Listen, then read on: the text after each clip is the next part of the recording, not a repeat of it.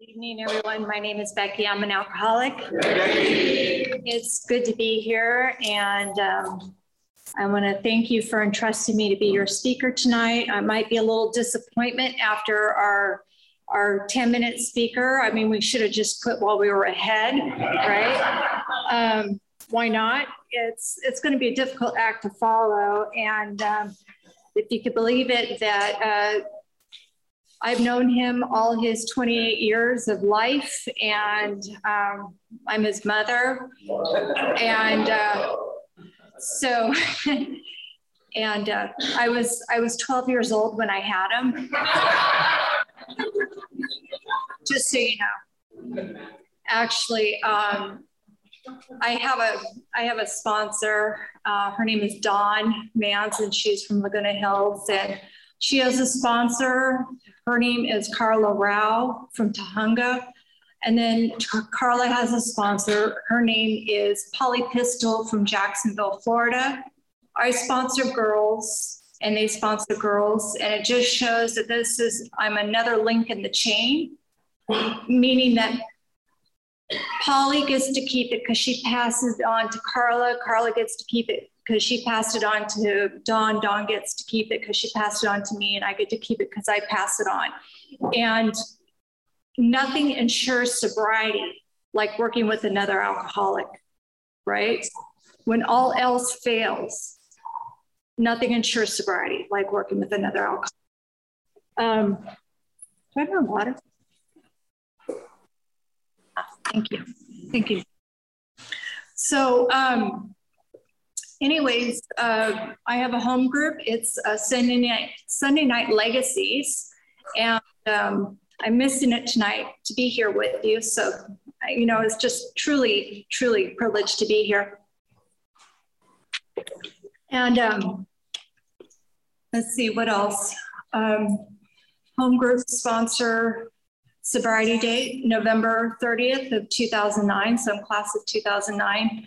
Um, it's not my first sobriety date, but it's the one that I that I'm sticking with. I first got sober in June of 1988, and um, please don't do the math.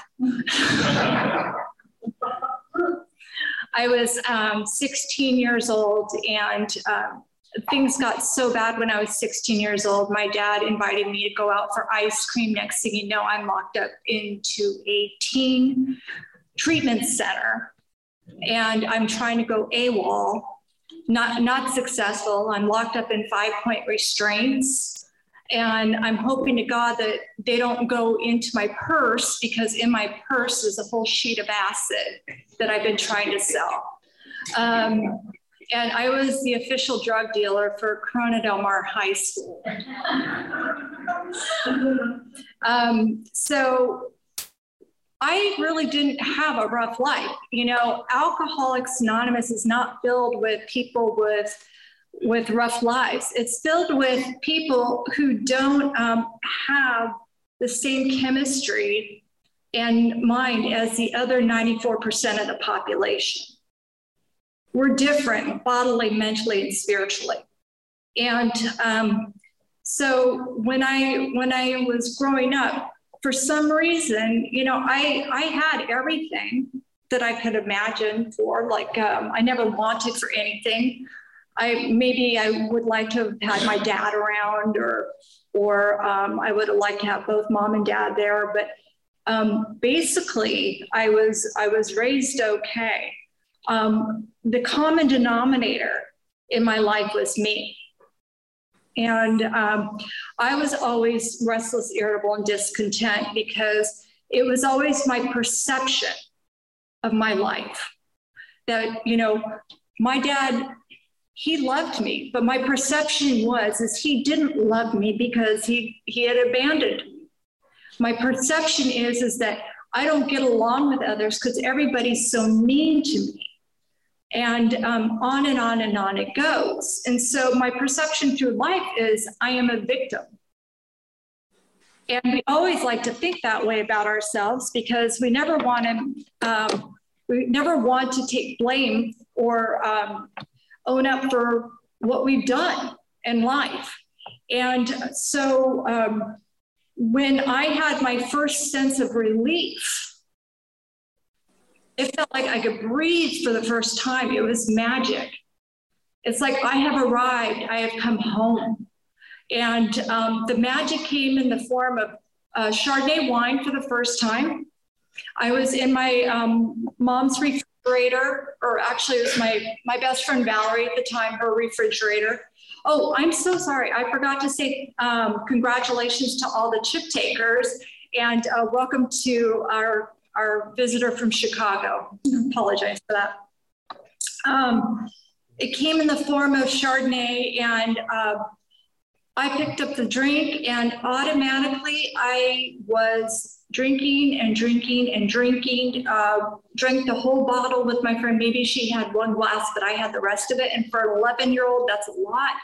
And um, I was I was drunk. I loved the feeling. I threw up, and I continued to chase that feeling until until I stopped until I came to Alcoholics Anonymous, until I came to you. Um, that feeling did for me what no, no other feeling did. I didn't care anymore. I really didn't care. Nothing mattered. And, you know, I know that all of you can relate to that. And um, I was, you know, being younger at the time, uh, the, the alcohol wasn't always accessible. Drugs were a little bit easier to get. So I tried um, acid once for a few months, and then I tried, um, you know, hash once or twice. And, you know, we, we all have those stories that are not pure alcohol. I even tried methamphetamine once for two years. Unlike Dylan. And um, I was so good at it, I even sold it. I sold it as a single mom in my in my nice little apartment in Irvine. That's pretty risky. And did I have any concern at all what was going on?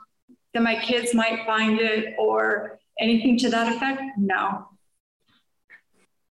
So I want to read you something that I had found, and um, Tell me if you relate to this. Those who linger over wine, it gets sample bowls of mixed wine. Do not gaze at the wine when it is red, when it sparkles in the cup, when it goes down smoothly. In the end, it bites like a snake and poisons like a viper. Your eyes will see strange sights, and your mind imagine confusing things. You will be like one one sleeping on the high seas, uh, lying on top of the rigger. They hit me, you will say, I, but I'm not hurt. They beat me, but I do not feel it. When will I wake up so I can find another drink? Did you know that was in Proverbs in the Bible? Alcoholism is documented um, way before and um, I love that because it shows me it's always been there. It's always been an issue. And um, so I'm not, we're not alone. This, this just didn't happen right away, but it's always been there. And in 1935, Bill met Bob and they came up with a solution for us. And I'm so grateful for that. Prior to that, there was the Washingtonians,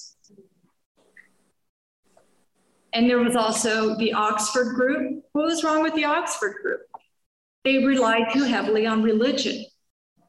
And what was great about this program is it's a spiritual program. I get to choose a God of my understanding. And thank God. Because coming into Alcoholics Anonymous, I wasn't too pleased with God. I was um, I was one of those that kind of did this to God.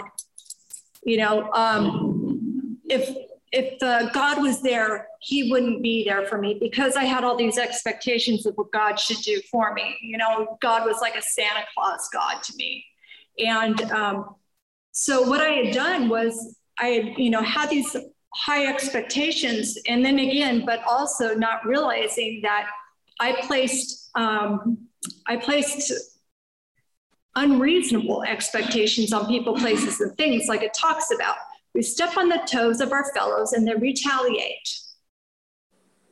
Right? 60 to 63. If you take that whole thing from 60 to 63 and read it out loud to yourself and um, say it in I and me and not in us, you really get the grasp of it. So here I was placing unrealistic expectations, and my husband at the time was doing some things maybe he shouldn't have been doing in the name of God. And um, I walked away and I continued to drink.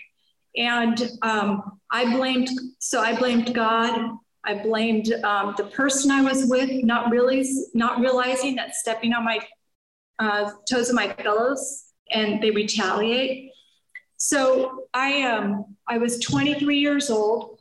I had two kids and one on the way. And I suddenly, the thought crossed my mind. I had seven years of sobriety. Suddenly, the thought crossed my mind. I may have had an overreaction getting sober. And what does, you know, what does that mean to me? It's that blank mental spot suddenly. And so I had a little glass of wine with my coworkers because I was so busy raising these kids that I grew further and further away from the spiritual life and also the program. No longer calling a sponsor, no longer going to meetings, uh, no longer um, engaged in a spiritual life. And I was, I was well on my way out. And so then I had no mental defense, like it talks about. And I had that blank mental spot and I drank and the experiment went so well the next day. I, you know, continued to drink and drink and drink and drink.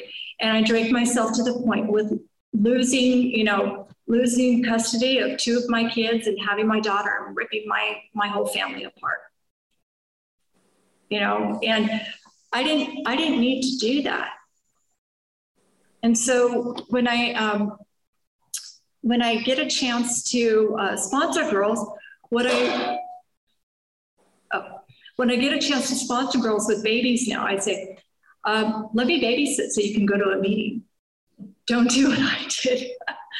So, um, anyways, I um, I did a lot more damage out there when when I and by the time that I came back in, I um, I realized that I no longer had these kids that were talking to me. I had the house. I had a husband who um, would drink just as much as I did, if not more. And then my dad would, I would say to my dad, you know, he needs to quit drinking. And my dad finally said to me, don't you need to stop? And that hit me like a ton of bricks. Um, and so I, I came back to Alcoholics Anonymous and I just came back. I didn't do any kind of treatment or anything like that. And the women in there, what had happened was is that um, there was a legal issue between me and my my husband at the time, and um, there was a restraining order, of course, and um, I had to, you know, he had to stay somewhere else, or I had to stay somewhere else. So the women said, "Why don't you uh, move into the sober living house?" And I said, "Why should I move into the sober living house? He's the offender." And sure enough, it was the best thing that ever could have happened to me. I moved into this all women sober living house, and I started on the fundamentals and the basics got up in the morning and I read my morning meditation. I prayed and I went throughout the day, got up and went to work and um, just continued, ended my meeting or started my, um, my day with a meeting. I went to 6.30 a.m. meeting. And then when I was done, I went to a 5.30 meeting and then I went home. So um, what did that do for me is it gave me the fundamentals of reaching out AA 101. And I'm so grateful for that. And that was my routine for for like two or three years. And I continued to go to that morning meeting for a long time. It was it was my home group. It was a 6:30 a.m. Um, meeting at the Newport Club. And um, what uh, what it had done for me was it connected me with the fellowship and being a roundtable meeting, it forced me to share what I didn't want to share. And for that reason, I, I became more and more comfortable speaking in front of people, which I normally didn't, you know, enjoy. Um, it's interesting enough, Stephen asked me um, when I came in, he goes, you were a teacher at one point. And I'm like, yeah, I was. I was a teacher for 10 years. And um, when I when I first came in and uh, a little bit before, and what had happened in my first year of sobriety is, um, you know, these opportunities level to grow happen. And uh, I was diagnosed with breast cancer my first year of sobriety.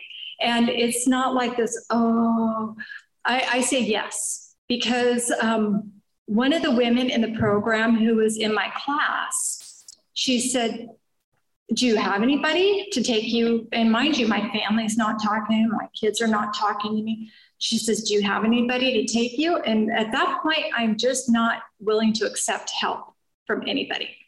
Um, and I didn't. And she said, Well, I'm taking you, I'm taking to your appointments, I'm taking to for your surgery and your, you know, all your treatments. And she forced it on me, whether I wanted to or not. You know, she forced the love on me. And what that taught me was how to love other women in Alcoholics Anonymous, whether I wanted to not. And it also showed me um, what love should look like because I was in a marriage with a dead end. And so I, um, I continued to do that and I continued to teach. Unfortunately, by the time I had four years, uh, that marriage had ended. And, um, but I also was diagnosed with breast cancer again. And um, I got laid off from one of my contracts, which was probably my most um, lucrative contracts. And what it, then I had, um, I had some real fear, real fear, financial, you know, and romantic fear. And what am I going to do? What's this going to look like?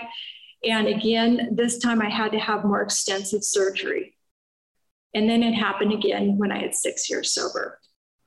So, what I, um, it gave me determination and it set my life on a different course because everything I thought I wanted to be was a teacher. And the type of teacher that I was, after after the sixth time, they said, you can't do this anymore and you're going to have to get a desk job. And again, it's level to grow. Go where God wants me to be.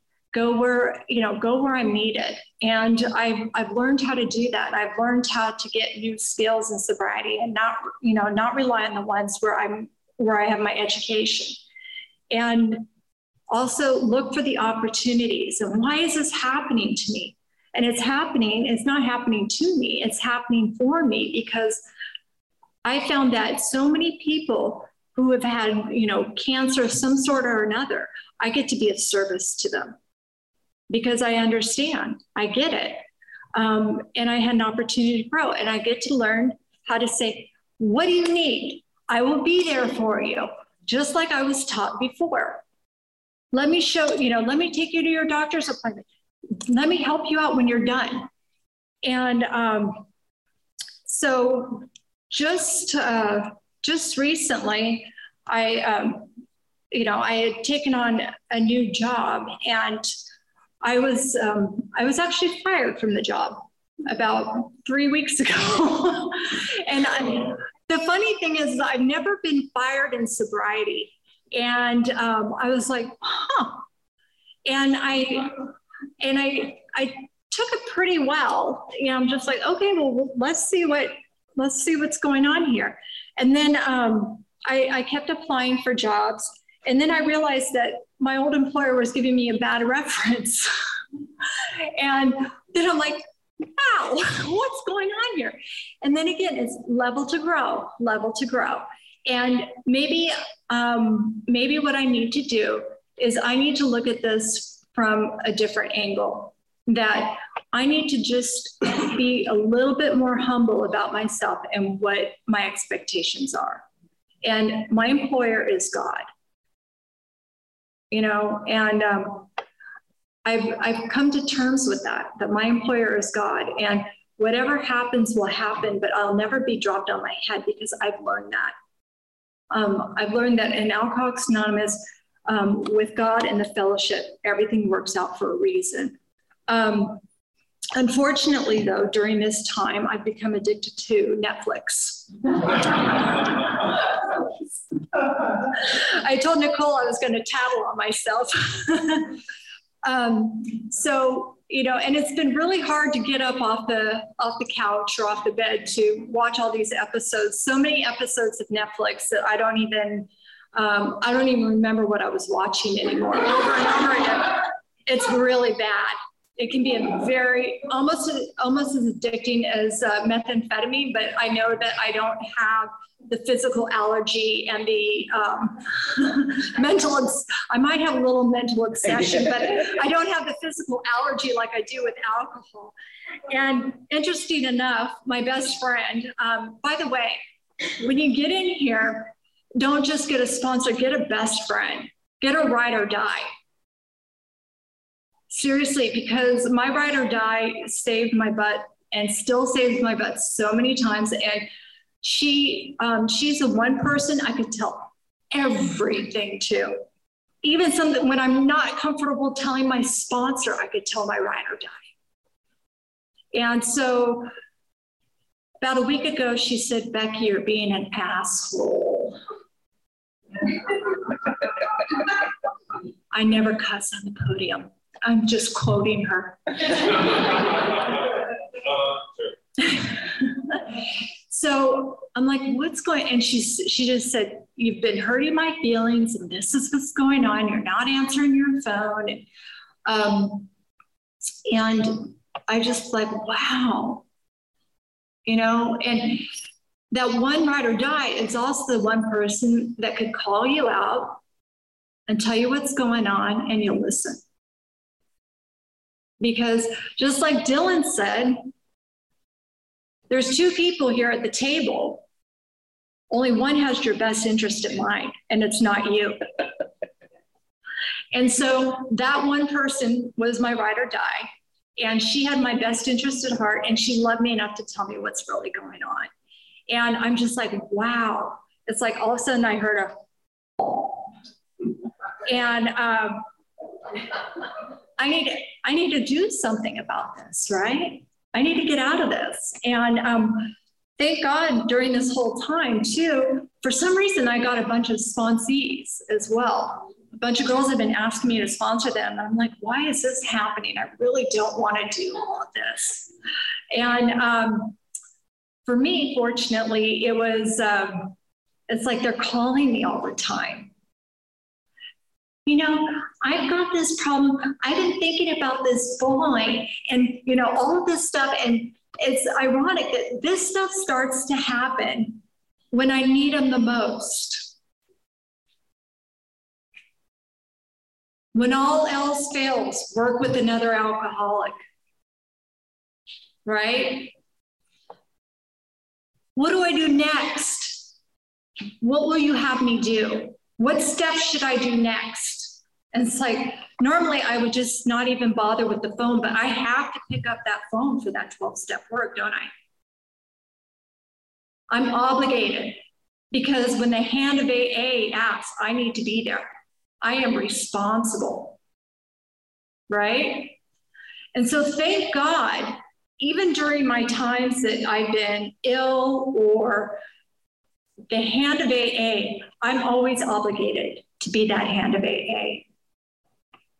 Through the time I had my cancer, through the times that I've had my divorce, through the times that I've, you know, been laid off, through the time I got fired, um, and you know, even the good times.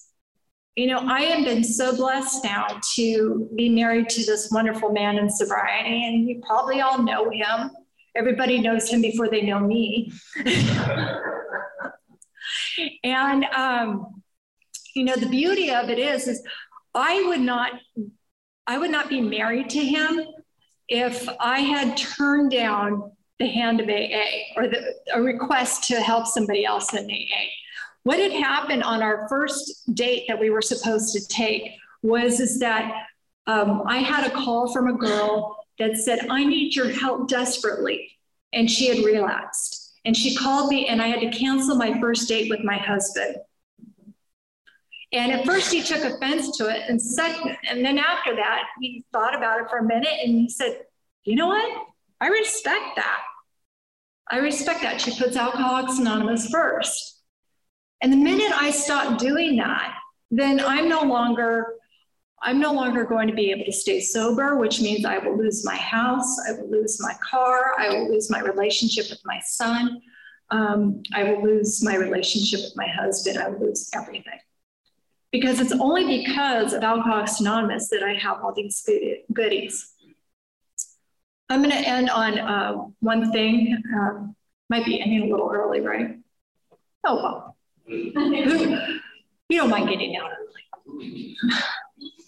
um, that uh, my God of my understanding, I don't really know what it is or who it is. I haven't identified it. But what I do know is that when I when I look through the big book of Alcoholics Anonymous, there's all these forms or um, nouns for God.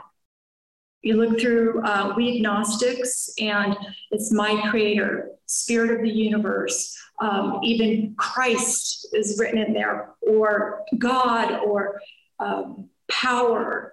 And the one I love the most, when Bill W. says, I saw my newfound friend.